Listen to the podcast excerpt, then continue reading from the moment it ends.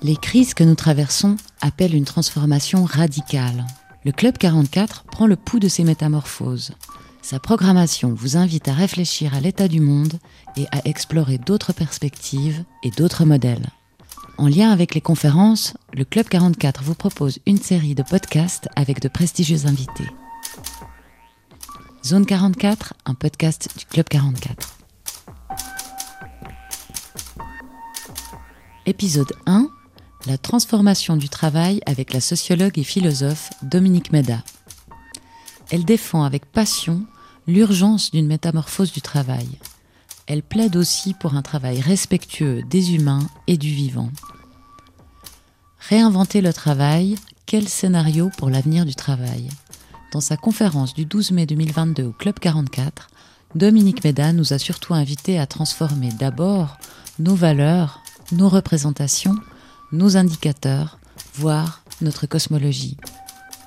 Dominique Méda est en compagnie de Gaël Brûlé, ingénieur et sociologue à l'Université de Neuchâtel. Il s'intéresse notamment à la question de la reconversion écologique.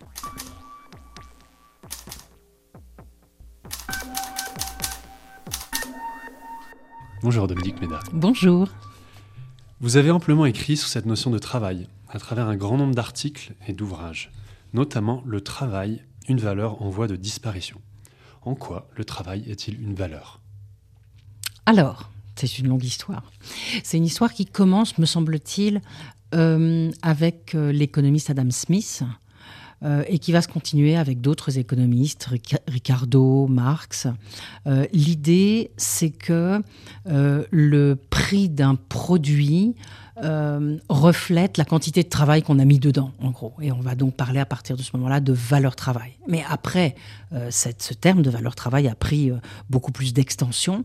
Euh, il est aujourd'hui multidimensionnel, hein, parce qu'il y a l'idée que le travail est une valeur morale, il y a l'idée d'effort, hein, je fais un, effort, euh, et cet effort est récompensé par euh, le, salaire.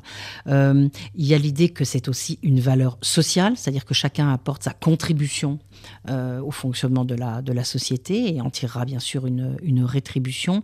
Donc voilà, il y a et, puis euh, maintenant je dirais que c'est passé un peu dans le langage et je sais pas ce qu'il en est en Suisse mais en tout cas en France on parle sans arrêt de valeur travail hein. dans le discours politique notamment c'est extrêmement extrêmement présent euh, c'est euh, cette idée que il importe que chacun fasse effort et apporte sa contribution au fonctionnement de la société. Et ça s'oppose évidemment à ce que certains euh, de nos responsables politiques appellent l'assistanat, c'est-à-dire le fait de pouvoir euh, euh, obtenir un, revenu sans, sans travailler. Et donc, c'est très... c'est très fort, cette idée de valeur travail. C'est très fort dans le discours politique en ce moment. Dans vos écrits, vous montrez notamment que le travail n'est pas une entité figée mais plutôt une notion dépendante des régimes historiques.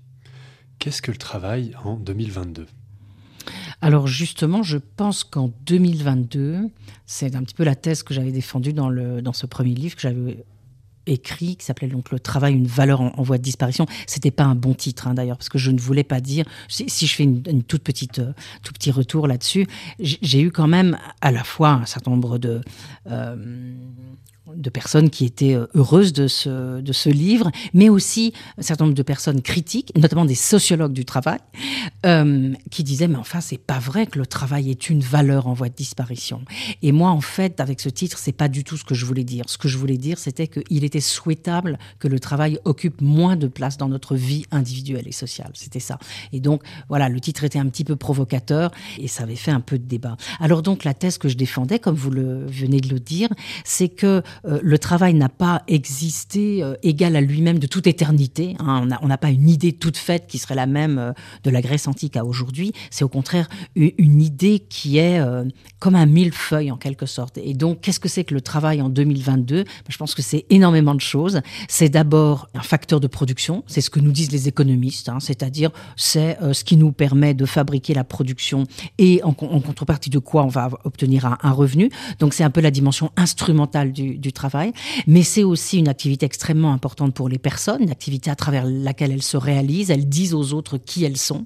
C'est pour ça que très souvent je vais euh, euh, rechercher cette formule de Marx que j'adore parce que je trouve qu'elle dit mieux que tout autre euh, ce que ce 19e siècle pensait du travail et ce qu'il idéalisait dans le travail. C'est une formule qui vient des manuscrits parisiens de 1844 et dans lequel Marx dit supposons que nous travaillions comme des êtres humains, nos productions seraient autant de miroirs où nos âmes rayonneraient euh, l'une vers l'autre. Donc c'est euh, cette idée que si vraiment le travail était ce qu'il doit être, dans mon œuvre, je vous montrerai qui je suis exactement. Et donc cette deuxième dimension est extrêmement importante. Et puis la troisième dimension, c'est le travail emploi, c'est-à-dire euh, cette euh, activité qui me permet euh, d'obtenir un revenu, mais aussi beaucoup plus, c'est ce qu'a raconté Robert Castel, qui me permet d'obtenir des droits sociaux, d'accéder à la, à la, consommation, etc. Donc c'est au moins tout ça aujourd'hui le travail, et peut-être qu'il va encore y avoir d'autres transformations à venir. Si on va sur le terrain de l'écologie, de prime abord, en tissant des liens un peu abrupts, on pourrait tenter d'associer travail et économie, économie et impact environnementaux. Pensez-vous que travail et écologie soient antinomiques? Alors, c'est vraiment une question très très intéressante et très très actuelle. Il y a un certain nombre de personnes en ce moment, d'auteurs, d'activistes, qui soutiennent qu'il faudrait réduire le temps de travail au nom de l'écologie. Alors moi, j'ai longtemps euh, soutenu qu'il fallait réduire le temps de travail. D'ailleurs, je, continue à le faire. Hein. Mon idée était moins de réduire le temps de travail que de mieux partager le volume de travail disponible à, tout instant sur l'ensemble de la euh, population active. Pourquoi j'ai aujourd'hui un, léger bémol, euh, je mets un léger bémol sur cette idée, c'est parce que je crois aussi que si nous nous engageons dans, ce que moi j'appelle la reconversion écologique, plus que la transition, mais la reconversion, ça montre que vraiment c'est très fort ce que nous devons faire. Euh, il me semble qu'on aura besoin de plus de travail humain. Parce que euh, aujourd'hui, on utilise énormément de machines qui remplacent l'effort humain. Euh, ces machines sont consommatrices d'énergie, génératrices de, de, gaz à effet de serre. Donc il me semble qu'on devra se servir de moins en moins de machines et de plus en plus d'huile de coude, donc de travail humain. C'est pour ça que je suis pas sûre qu'à la fin, on obtiendra finalement une réduction du temps, du temps travaillé. L'essentiel, me semble-t-il, c'est que ce volume de travail, quel qu'il soit, nous le répartissions bien sur l'ensemble de la, de la population active. Et donc, pour répondre encore mieux à votre question, si vous, quand vous me dites est-ce que c'est antinomique, non, je ne pense pas que ça soit en soi antinomique, mais euh, peut-être qu'il y a une, euh, un échelon intermédiaire qu'il faudrait interroger, c'est la notion de production.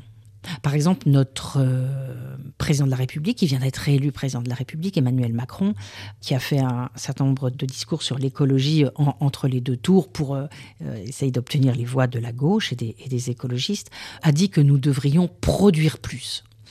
Voilà, moi je suis pas sûr qu'il faille produire plus. En tout cas, il est certain qu'il faut produire différemment. Et donc je dirais que dans cette affaire, le travail, ça peut être la meilleure comme la pire des choses pour l'écologie. Question qui est un petit peu lié, mais, mais, je la pose différemment. Faudrait-il alors repenser le travail par l'écologie ou l'écologie par le travail? Je pense qu'il faut repenser euh, plutôt le travail par l'écologie. Il me semble qu'aujourd'hui, la priorité absolue, c'est de prendre au sérieux la question écologique, ce qui n'est pas seulement la question du changement climatique, mais on le sait, hein, de la biodiversité. On sait que tout ça va très vite. On sait que le dernier rapport du GIEC nous a donné euh, très très très peu de temps pour bifurquer euh, radicalement. Donc je pense que c'est ça qu'il faut poser en premier et voir euh, ce que cela implique pour le travail et les transformations que ça implique pour le travail. Alors j'ai envie de dire qu'il y a un, un scénario noir et un scénario rose-vert. Le scénario euh, noir, ça serait que on recourt massivement aux nouvelles technologies et au numérique. Or, euh, ces nouvelles technologies, d'abord, elles n'existent pas toutes et on ne sait pas si toutes nous permettront vraiment d'atteindre la neutralité carbone en 2050. Le numérique, on sait qu'il est également très émetteur de, CO2. Euh, donc il me semble que là, c'est la mauvaise voie. Et il y a un scénario qui me paraît rose-vert, en revanche, qui est celui euh, qui euh, consisterait euh, à s'engager radicalement dans cette reconversion écologique avec, bon, on sait qu'il faut faire beaucoup de choses, la rénovation thermique des bâtiments, etc., euh, changer d'agriculture, euh, revoir tous nos modes de déplacement, etc. Mais je pense que toute cette énorme reconstruction de notre économie, elle peut nous permettre d'abord de créer des emplois, ce qui est intéressant quand même. Et peut-être que si on était très très très malin, elle pourrait nous permettre de changer le travail. Je veux dire par là, j'emploie un terme qu'emploie mon, collègue économiste Jean Gadret, désintensifier le travail. C'est-à-dire qu'aujourd'hui, on sait que, notamment en France, je ne sais pas ce qu'il en est en Suisse, mais en France, on a un énorme malaise au travail, avec des conditions de travail qui sont quand même fortement dégradées, une pression à la rentabilité, à la productivité. Et on sait que faire des gains de productivité aujourd'hui, euh, c'est pas très intéressant. C'est bon ni pour les humains par exemple, je pense ce qui se passe dans un EHPAD, faire une toilette, gagner en productivité dans un EHPAD, c'est faire une toilette en 5 minutes au lieu de 10 minutes. Donc euh, c'est bon ni pour la personne âgée, ni pour euh, le, soignant qui l'a fait. Donc euh, désintensifier le travail, ça veut dire, et là encore je reprends l'expression de mon collègue, essayer de renoncer à faire des gains de productivité ce qui est une, espèce de scandale pour les économistes, euh, pour faire des gains de qualité et de durabilité.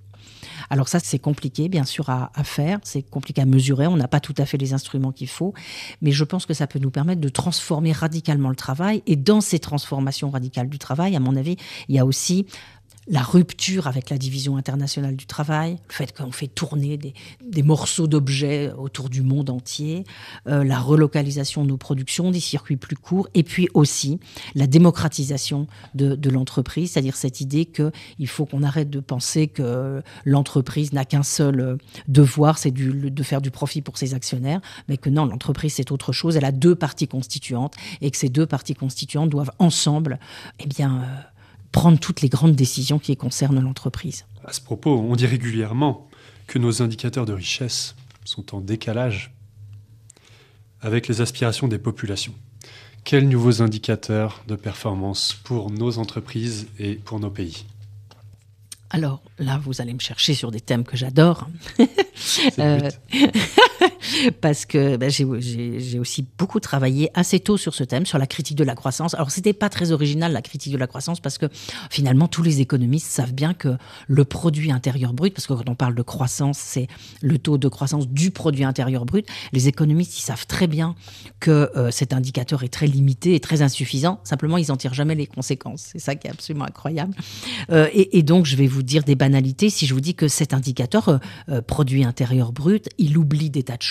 Il oublie par exemple le travail domestique, il oublie les activités euh, familiales, citoyennes, de loisirs, politiques, bon, qui, servent à la reproduction de la société, qui sont absolument essentielles. Et puis, c'est une comptabilité, la comptabilité nationale, c'est une comptabilité qui n'a pas de fond.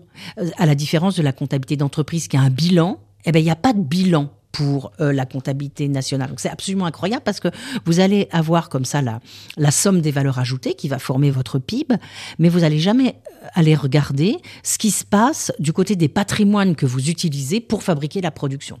Euh, et quand je parle de patrimoine, c'est bah, le patrimoine naturel, bien sûr, mais aussi par exemple la santé sociale, la cohésion sociale, toutes ces choses-là, elles peuvent disparaître. Vous aurez un très gros PIB, un très gros taux de croissance du PIB, et puis derrière, vous aurez un monde saccagé et, et Donc, euh, depuis longtemps, avec des collègues, on essaye de proposer l'idée qu'il faut trouver de nouveaux indicateurs de richesse. Mes collègues euh, Catrice et Gadret ont, publié plusieurs livres là-dessus, hein, qui s'appellent Les nouveaux indicateurs de richesse. Nous, bien avant la commission Stiglitz-Sen-Fitoussi, qui s'était réunie en 2008 pour proposer de, nouveaux indicateurs, on avait euh, pris à bras le corps cette question. Alors, qu'est-ce qu'on propose? On propose d'abord quelques indicateurs peu nombreux de manière à ce qu'il puisse faire contrepoids au PIB. Euh, et par exemple, bah, on propose tout simplement de prendre l'empreinte carbone, qui aujourd'hui euh, est, l'indicateur euh, crucial hein, pour, pour voir où, notre monde va. Mais aussi, ça c'est ma collègue Florence Janicatrice qui l'a calculé, l'indice de santé sociale, qui nous dit comment, en, gros, la santé d'une société, le, le niveau d'égalité, d'inégalité, de répartition des revenus, d'accès à... L'anomie peut-être Exactement. Exactement. Et puis, il faudrait aussi sans doute quelque chose sur la biodiversité. Mais vous voyez qu'avec ces deux, trois indicateurs, on arriverait déjà à avoir une, une, bonne idée. Ça, c'est pour euh, la comptabilité nationale pour la nation. Et puis, il y a également pas mal de travaux qui s'intéressent à des changements autour de la comptabilité d'entreprise et qui consisteraient à mieux prendre en considération et à mieux surtout obliger les entreprises à prendre en considération toutes les dégradations qu'elles provoquent et qui, pour aujourd'hui, bah, passent par, par pertes et profits. Vous avez parlé du, travail domestique. Une approche sociale ou sociologique de la crise écologique fait parfois ressortir un lien entre l'exploitation de l'homme sur la nature, l'exploitation de l'homme sur l'homme et l'exploitation de l'homme sur la femme. Je pense notamment aux travaux de Murray Bookchin. Mhm. Malgré la féminisation du travail en cours, de grandes disparités persistent entre hommes et femmes, notamment eu égard à la sphère privée. Faut-il rémunérer le travail domestique? Ah euh, alors, je, ne pense pas. D'abord, il faut dire qu'en effet, comme vous le, dites, le travail domestique représente euh, une très grosse euh, proportion de ce qui est de notre production finalement. Hein. Et ce qui est très intéressant, c'est que l'inventeur de la comptabilité nationale, qui s'appelle Simon Kuznets, qui a écrit en, en 1900 34 un rapport pour le, Congrès, pour le Sénat américain, on le voit se poser la question. Parce que, évidemment, comme c'est le premier à construire euh, cet agrégat, euh, qui s'appelle pas encore le PIB, qui s'appelle là le revenu national, il se demande qu'est-ce qui doit rentrer dedans et qu'est-ce qu'il ne doit pas mettre dedans. Alors, à un moment, il dit, tiens, mais alors tout ça, tout ce que font euh, les, femmes au foyer, est-ce que je dois le rentrer dans mon agrégat ou pas? Et puis il conclut non. Je ne vais pas le rentrer parce que ce serait trop compliqué. En fait, ça concerne plutôt les affaires privées que les grandes affaires de la nation, donc je vais pas le prendre en, en, considération. Alors, on sait, il y a eu beaucoup de travaux qui ont été faits là-dessus depuis, que ça, ça peut représenter entre 35 et 77 de l'actuel produit intérieur brut. Donc une énorme partie de la, de la, de la production. Ça dépend comment on le, on le valorise. Hein. Alors moi, je ne suis pas en faveur de la rémunération du travail domestique parce que je pense d'abord qu'il faut lui laisser peut-être sa spécificité. C'est-à-dire ma crainte, ça serait de tout marchandiser et donc de tout soumettre à la logique de la finalement de la rentabilité. Il faudrait être, euh, lorsqu'on est euh, dans son foyer, aussi productif euh, qu'à l'extérieur. Et puis je pense que ça serait pas bon du tout pour les femmes, parce que je pense qu'à partir du moment où on rémunérerait le travail domestique, alors on pourrait en toute innocence, remettre les femmes à la maison, puisqu'elles gagneraient quelque chose, et laisser les hommes dans le travail à l'extérieur. Donc je pense que ça renforcerait la spécialisation des rôles, et c'est pour ça que ça ne me paraît pas une, bonne idée, même si il faut absolument alors reconnaître l'importance du travail domestique et le fait que ça apporte quelque chose de, de fondamental à la, à la production, et évidemment mieux le répartir. Parce qu'aujourd'hui, il y a une disproportion. Par exemple, le, chiffre français, hein, c'est que euh, les euh, hommes font à peu près par jour deux heures et demie de travail domestique versus quatre heures pour les femmes. Donc voilà, il faudrait rééquilibrer ce partage. Alors dans un article paru en 2017 dans la revue Projet, vous demandez, faut-il passer de la subordination à la coopération? Faut-il abandonner le salariat pour l'associationnisme ou le coopérativisme, la propriété commune? Est-ce réaliste et qu'est-ce que cela changerait? Hmm. Alors, bon, j'ai envie de dire, vous vous souvenez de toutes les critiques qui ont été faites euh, contre le salariat à la fin du 19e siècle, y compris par Marx, bien sûr, hein, qui disait que c'était euh, une forme euh, qui devait être supprimée. Mais Marx disait même finalement que le travail serait désaliéné, serait libéré une fois qu'on aurait supprimé le salariat. Alors, le problème, c'est qu'il s'est passé beaucoup de choses depuis Marx et que euh, peu à peu, le salariat, euh, c'est Castel qui montre ça très bien, hein, euh, de conditions indignes, misérables, méprisées, parce qu'il y a une époque au 19e siècle où tout le monde avait envie de, redevenir un petit propriétaire et pas du tout devenir salarié. L'état de salarié était vraiment euh, euh, méprisé. Eh bien, euh, ce qui s'est passé peu à peu, et, notamment évidemment après la, Seconde Guerre mondiale, c'est que l'état de salarié est devenu de plus en plus désirable, notamment parce qu'on y a attaché beaucoup de protections et beaucoup de droits sociaux. C'est-à-dire qu'aujourd'hui, quand vous êtes salarié, ben non seulement vous avez un, revenu régulier, et puis vous êtes protégé par un contrat, mais donc euh, on doit s'occuper de votre santé et de votre sécurité. Vous avez des congés. Si vous êtes licencié, ça doit se faire dans certaines formes. Le temps de travail est réglé, etc. etc. Donc le salariat est devenu quand même un état très désirable finalement. Et quand on compare, euh, il y a eu un, un certain développement euh, en France de l'auto-entrepreneuriat. Eh bien, euh, l'auto-entrepreneuriat, c'est quand même un régime qui est beaucoup moins protégé, donc me semble-t-il beaucoup moins désirable. Et je pense qu'aujourd'hui, si on compare ces deux formules, euh, le salariat reste quelque chose de désirable. En revanche, vous avez toute une série. Alors, d'abord, vous avez une dégradation du salariat. Là encore, je ne sais pas ce qu'il en est en Suisse, mais en tout cas en France, le salariat se dégrade parce qu'on invente toujours de nouvelles formes de contrats qui sont plus faciles à rompre. Et puis, il y a un retour de la hiérarchie très fort avec le petit chef, les règles, la surveillance, le contrôle.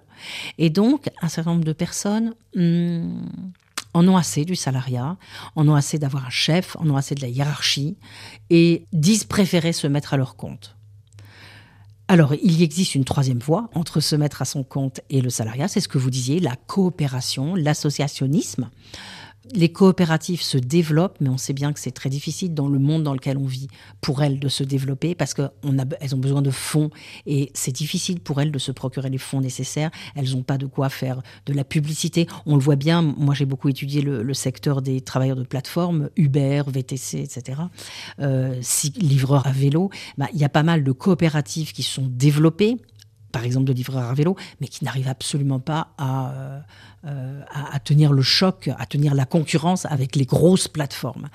Euh, donc c'est sans doute tout à fait désirable, mais j'ai envie de proposer une quatrième voie qui est celle que, euh, dans laquelle euh, euh, nous, nous prônons d'aller avec mes collègues Isabelle Ferreras et Julie Batilana, avec lesquels on a écrit un livre qui s'appelle Manifeste Travail et qui consiste à conserver le, salariat, mais en démocratisant radicalement l'entreprise et en donnant, euh, je dirais, le pouvoir de direction de l'entreprise à un directoire qui serait nommé par deux chambres qui auraient les mêmes pouvoirs, la chambre des représentants des travailleurs et la chambre des représentants des, actionnaires. Ça serait une manière, me semble-t-il, alors peut-être pas de rompre avec la, dictature du petit chef euh, ou la hiérarchie, mais ça serait sans doute une manière de rendre du pouvoir aux salariés. Coluche disait à la télé, ils disent qu'il y a 3 millions de personnes qui veulent du travail. C'est pas vrai, de l'argent leur suffirait. Quand on fait un bilan des problèmes actuels, écologiques, sociaux, économiques, et notamment l'écart croissant entre productivité économique et salaire, on a l'impression qu'une partie de ces problèmes pourrait être résolue par un revenu universel, qui ne couvrirait peut-être pas tout, mais au moins certains des besoins de base. Qu'en pensez-vous? Alors, c'est une question aussi très compliquée, très difficile, euh, à, la, à, à, laquelle il faut répondre avec beaucoup d'attention. Moi, j'ai toujours été méfiante vis-à-vis -vis du revenu universel tel qu'il était proposé par un certain nombre de personnes. C'est-à-dire, par exemple, un revenu d'environ 1000 euros par mois donné à tout le monde. Euh, ça coûterait extrêmement cher. Et j'ai toujours trouvé un peu bizarre le, dispositif qui consisterait, donc vous voyez, à sortir cette énorme masse d'argent. Et puis ensuite, bien sûr, on sait qu'on pourrait la récupérer par l'impôt. Et donc, euh, les sommes resteraient finalement aux gens qui en ont besoin. Mais j'ai un peu peur que ça soit un peu une usine à gaz. Et puis que finalement, on n'arrive pas à, à, le rattraper complètement sur les plus aisés, cet argent. Et puis, je ne crois pas non plus, le plus souvent, ces thèses-là, elles sont soutenues par des personnes qui pensent qu'on va pouvoir complètement automatiser le travail. Et donc, qui pensent qu'on va mettre du numérique partout et qu'on va pouvoir produire sans travail humain. Mais ça, moi, j'y crois absolument pas, d'autant plus avec ce qu'on a dit tout à l'heure, c'est-à-dire le fait que le, scénario noir, ce serait le développement du tout numérique, de l'automatisation, euh, qui aurait des conséquences à la fois euh, humaines et, euh, et, sur les ressources naturelles tout à fait dommageables. Donc, en revanche, ce qu'on peut dire, c'est que les minima sociaux qui existent actuellement pour les personnes euh, ne sont pas suffisants, que notamment les jeunes, qui sont ceux qui s'en sont pris plein la figure pendant le Covid notamment, et qui aujourd'hui euh, ont les plus grandes difficultés, ne sont pas couverts par ces... Euh, je ne sais pas ce qu'il en est en Suisse, mais en tout cas en France, ils ne sont pas couverts par les minima sociaux. Donc je pense que l'idée de permettre à plus de personnes d'accéder à un revenu minimum plus élevé, ça c'est une idée très importante qu'il faudrait développer, qui peut coûter assez cher. Hein. Il y a des évaluations qui ont été faites en France qui montrent que ça coûterait euh, euh, à peu près 16 milliards De même, l'automatisation du versement, c'est-à-dire ne pas obliger les gens à aller chercher ce revenu, à aller le quémander, mais leur donner euh, automatiquement. Ça, ce serait très, très intéressant. Mais donc, vous voyez, ça se ferait quand même alors, sous condition de ressources, et on éviterait la stigmatisation en le versant directement aux gens, c'est-à-dire en évitant que les gens aient à aller devant euh, les organismes sociaux pour demander cette, cette ressource. Vous parliez tout à l'heure, vous disiez que vous changeriez peut-être le titre de votre euh, premier livre sur la, valeur. Évidemment, en vous lisant, euh, je pensais à, Anna Arendt, à cette question de la, vie active et de la vie contemplative. Prônez-vous davantage de vie contemplative et moins de vie active Ou est-ce que euh, votre regard est différent? Alors, j'aime beaucoup Anna Arendt. Je pense qu'en effet, il faut qu'aujourd'hui, on développe plus les activités légères. Les activités légères du point de vue de leur empreinte écologique, c'est-à-dire qu'il faudrait plus de jeux, d'interactions euh, langagières, d'amour, d'amitié, de promenade, euh, voilà, toutes ces choses qui nous remplissent de bonheur. De poésie, de joutes oratoires, enfin que sais-je, quoi. des choses qui, qui, nous remplissent de bonheur, mais qui n'ont pas une empreinte matérielle forte. Voilà, je, pense que c'est vers ça qu'il faudrait en effet aller. Ce n'est pas uniquement de la contemplation. On peut élargir considérablement. Alors, vous parliez du Covid. Vous, euh, si, on regarde euh, actuellement, euh, on n'a pas encore beaucoup de recul sur ce qui est vraiment en train de se passer, mais il semblerait qu'il y ait un nombre croissant d'initiatives où des jeunes, et pas que, tente de se réinventer au maximum, un peu hors peut-être des villes, hors des circuits marchands, même si c'est très difficile de, de s'en extraire complètement. Mais par exemple, en, justement, en remutualisant, en achetant en, commun des propriétés, des fois des villages, mmh. revitons actuellement les utopies des années 60 dopées au digital. Hum. Oui, bah, le problème, c'est qu'elles soient dopées au, digital. Mais je ne suis pas sûre qu'elles soient toutes dopées au, digital. Alors, vous avez raison, on constate tout à fait ça. Et on constate aussi le développement des néo-ruraux. J'ai récemment assisté à, la soutenance d'une thèse qui était consacrée à cette question, celle des néo-ruraux. Et c'était tout à fait passionnant parce que la, la, personne qui avait fait la thèse avait interrogé un certain nombre de, de ces néo-ruraux. C'était très souvent des gens assez diplômés, dégoûtés de leur travail, qui ne pouvaient plus supporter leur travail, soit parce qu'il était trop aliénant, soit parce qu'il euh, impliquait un rapport au monde euh, dégradant, hein, c'est-à-dire toutes ces activités où on fabrique des pesticides, ou, alors ce que disait David Greber, hein, les, bullshit jobs. Quoi. Et donc, ils avaient euh, décidé de s'installer comme maraîchers, comme fermiers, etc. Et, donc, le doctorant, devenu docteur, euh, euh, s'intéressait à toutes les difficultés que rencontraient ces personnes. Et donc, ce qui est absolument passionnant, c'est que d'une part, en matière de sens du travail, il trouvait que c'était extraordinaire. Alors, e-, extraordinaire, c'est-à-dire ne se posaient plus de questions sur le sens de leur travail, sur l'utilité de leur travail, mais il trouvait le travail extrêmement pénible, c'est-à-dire que quand on imagine la société d'après, la société que nous voudrions, la société écologique, je disais tout à l'heure qu'il faudrait désintensifier le travail, réinventer le travail, mais il, n'est pas impossible que ce travail soit plus pénible que celui que nous avons aujourd'hui, notamment les gens qui sont dans les bureaux.